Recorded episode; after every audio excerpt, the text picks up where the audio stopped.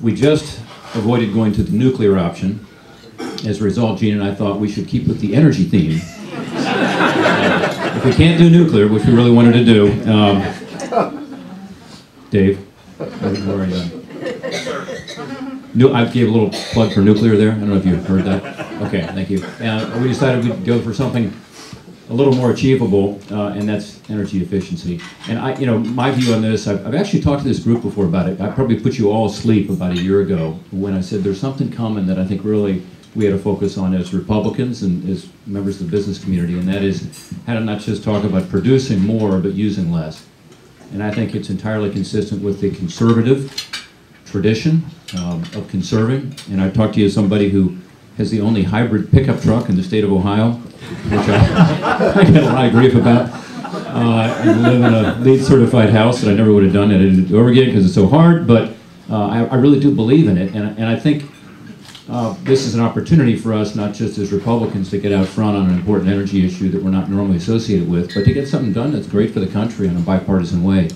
Uh, it could not be happening but for Jeanne Shaheen, because she has a strong background in this issue, having done this in the state of New Hampshire.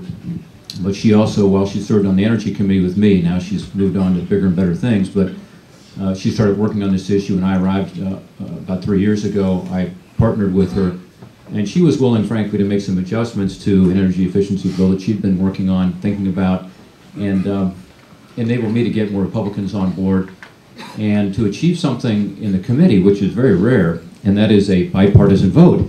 Uh, twice now we've gotten it through the Energy Committee, last Congress and this Congress. The vote this Congress was nineteen to three. All right, Steve? Yes. nineteen to three, that's not bad. Now, a few Republicans didn't show up, but we won't talk about that. No, actually, they all, they all either were proxied or, uh, or, or, or were there. And we're going to have some opposition from some Republicans who just believe that this is not something the federal government ought to be involved with. And I, I respect that. I disagree with it, because I do think it's an important leg to our energy strategy. And again, I think it's important not just for our party to be out there and force something on energy that's very positive in addition to producing more, uh, but also it's great for our country. And, and I'll, I'll just briefly touch on the, the legislation, and I'm going to ask uh, Jeanne to, to speak, and then we get into more detail if, if you like in your questions. But it, it basically says to the business community, we're going to partner with you to make you more competitive in a global environment where, as I've talked to some of you this morning, uh, it, you know, given the emerging economies, and, and my work as trade rep, I saw this, you know, everyone else gets it, and, and they're moving ahead. So it's not just our European counterparts who have been ahead of us on energy, or the Japanese. It's now these emerging economies where they understand if they can produce something for less cost in terms of energy, they have a competitive advantage. And many businesses are quite interested in it, but they're also interested in the federal government providing some of the research and development and best practices and incentives that we have in, in other areas, including, frankly, in technology for renewables and so on. This is for the efficiency side. And we think it's gotten short shrift at the Department of Energy, and that's one reason we have this legislation. So it, it requires the Department of Energy, so it mandates them to do more with the private sector. It gets the private sector more involved with technologies, but does not have mandates on business. So there are no mandates in this bill, except for on the government to do more. So one, the industrial side, I think it's exciting, and that's why we have over two hundred businesses supporting us, uh, NAM supporting us, the Chamber supporting us, P R T is supporting us.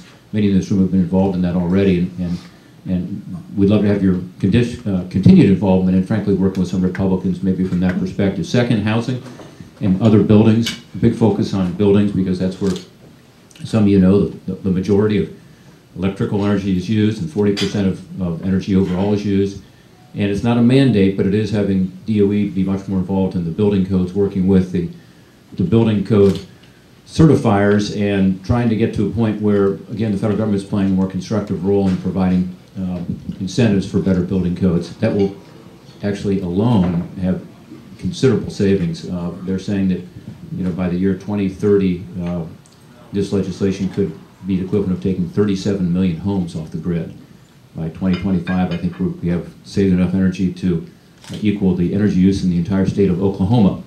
Uh, so these are these are big, big changes that can really help. And then finally, the federal government. The biggest energy user in the world is our federal government, uh, not just in the United States, but um, so there's enormous opportunities for efficiency there, and a number of uh, provisions in the bill relate directly to the federal government having to use smart metering, uh, having to do a better job on buildings, um, having to do the things that you would hope we ought to be doing, but there's not adequate incentive right now to save energy in a significant way and save taxpayers money. So at the end of the day, this bill has no cost. We have offsets for the, the new programs, including a new state uh, program that's a private sector partnership for financing. It's not a loan guarantee. We actually took that out uh, at the request of some of our Republican colleagues, but there is a financing mechanism here for some of these efficiency upgrades we talked about.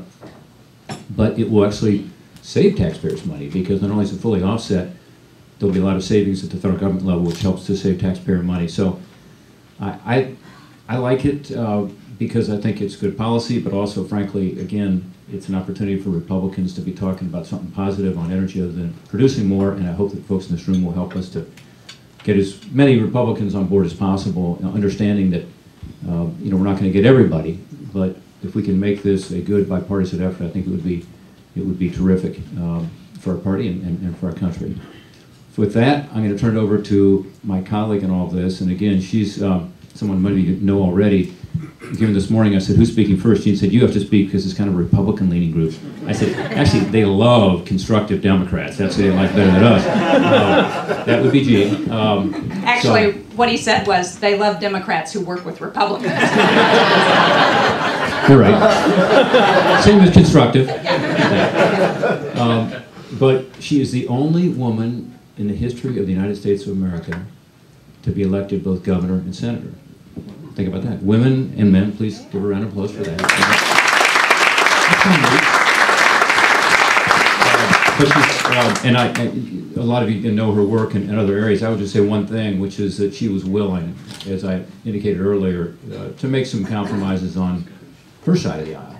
And we'll probably get a pretty good vote from Democrats, and we'll probably have a lot of amendments on the floor for Democrats who want to do more and more and more.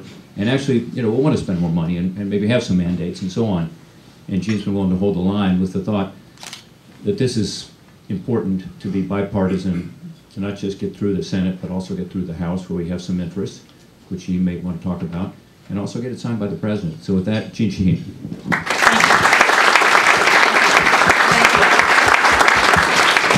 Thank you. Thank you, Rob.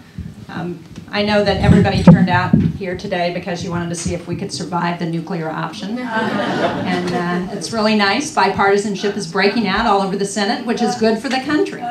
And uh, Rob has been a great partner in this effort, and it really has been a partnership. We have um, vetted everything. Um, if we both didn't agree, then the elements didn't make it in the bill, and that's the way it should be. And uh, I. I knew Rob was going to be a good partner because he went to Dartmouth, so, which is in New Hampshire. Um, yeah, that's right. Um, so I also really need to begin by recognizing Steve Kittredge um, on Rob Portman's staff and Robert Diznoff on my staff, because they are the two people who have really spearheaded this effort and negotiated it, and without them we wouldn't be here. So thank you. You're here.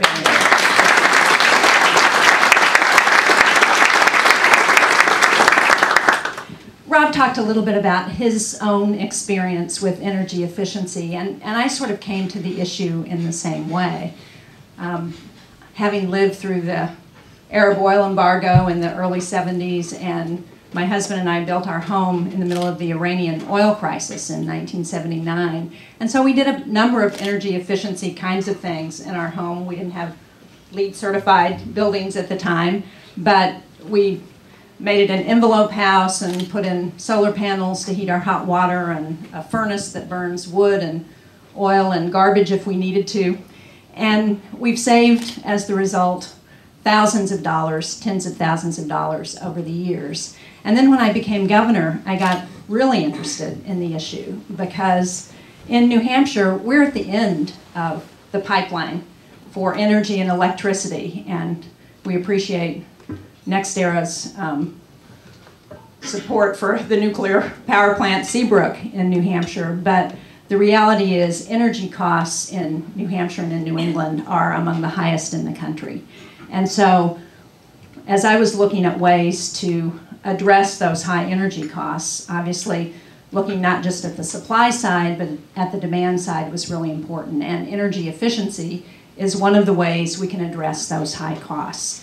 energy efficiency is the cheapest, fastest way to deal with our energy needs. And we do need a comprehensive energy policy in the country um, that not only supports um, existing um, sources of energy, fossil fuels, but also looks at alternatives and looks at energy efficiency. So that's what this bill would really do. It would put in place a comprehensive energy efficiency strategy for the country. Um, you know, one of the things I have tried to do in New Hampshire is to go around and talk to some of the business owners who are making efficiency changes to stay competitive. And one of the places, I just recently visited one of those, and I always like to, I always talk about the place I've been to the last, you know. Um, but I picked up this little item when I was there. Does anybody know what this is? I'm not going to tell you what the plant was because that'll give it away. This is a bottle. Um, it would be blown into either a sixteen ounce or a twenty ounce ginger ale or Sprite bottle. And I got this at Coca-Cola of Northern New England, which is um, one of the biggest bottling companies in Northern New England. It's in Londonderry, New Hampshire.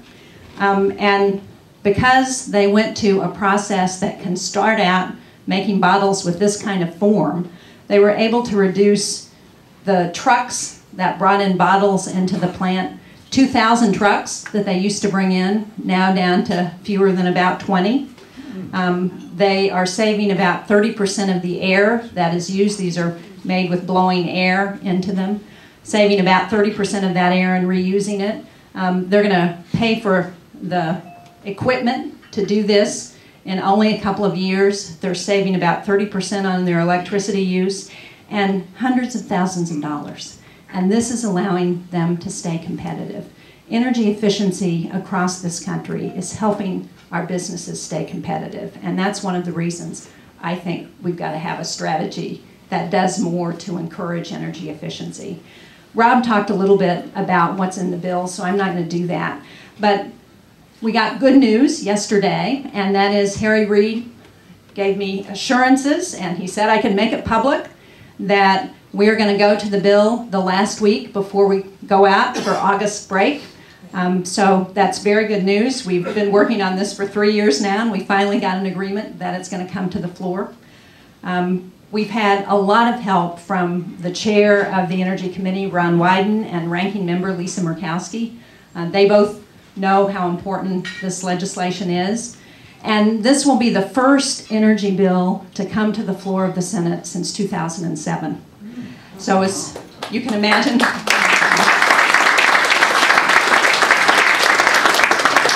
as you can imagine, there's a lot of pent-up demand to to look at amendments on other energy issues to go on the bill. So one of the things we're doing is um, working hard to try and get some agreement on what amendments people can agree to. We have about a dozen that have bipartisan sponsors that we think are relevant to the bill that we can hopefully get some agreement on. And then we're going to have an open amendment process. We don't know how many amendments we're going to be able to agree to yet, but um, Senator Reid has said he's committed to that. So I think that's good news, and um, we will work together, and with the help of Ron Wyden and Lisa Murkowski, I think that we're going to get this bill through the Senate. And there's actually, as Senator Portman alluded to, there is a similar bill in the House that's been introduced, um, a bipartisan bill as well. So we really think there's a great opportunity here to get this bill through, get it signed by the President.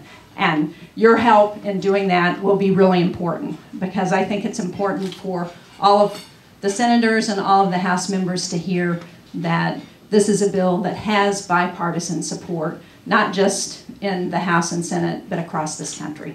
So again, thank you very much for inviting me and for being such a great audience.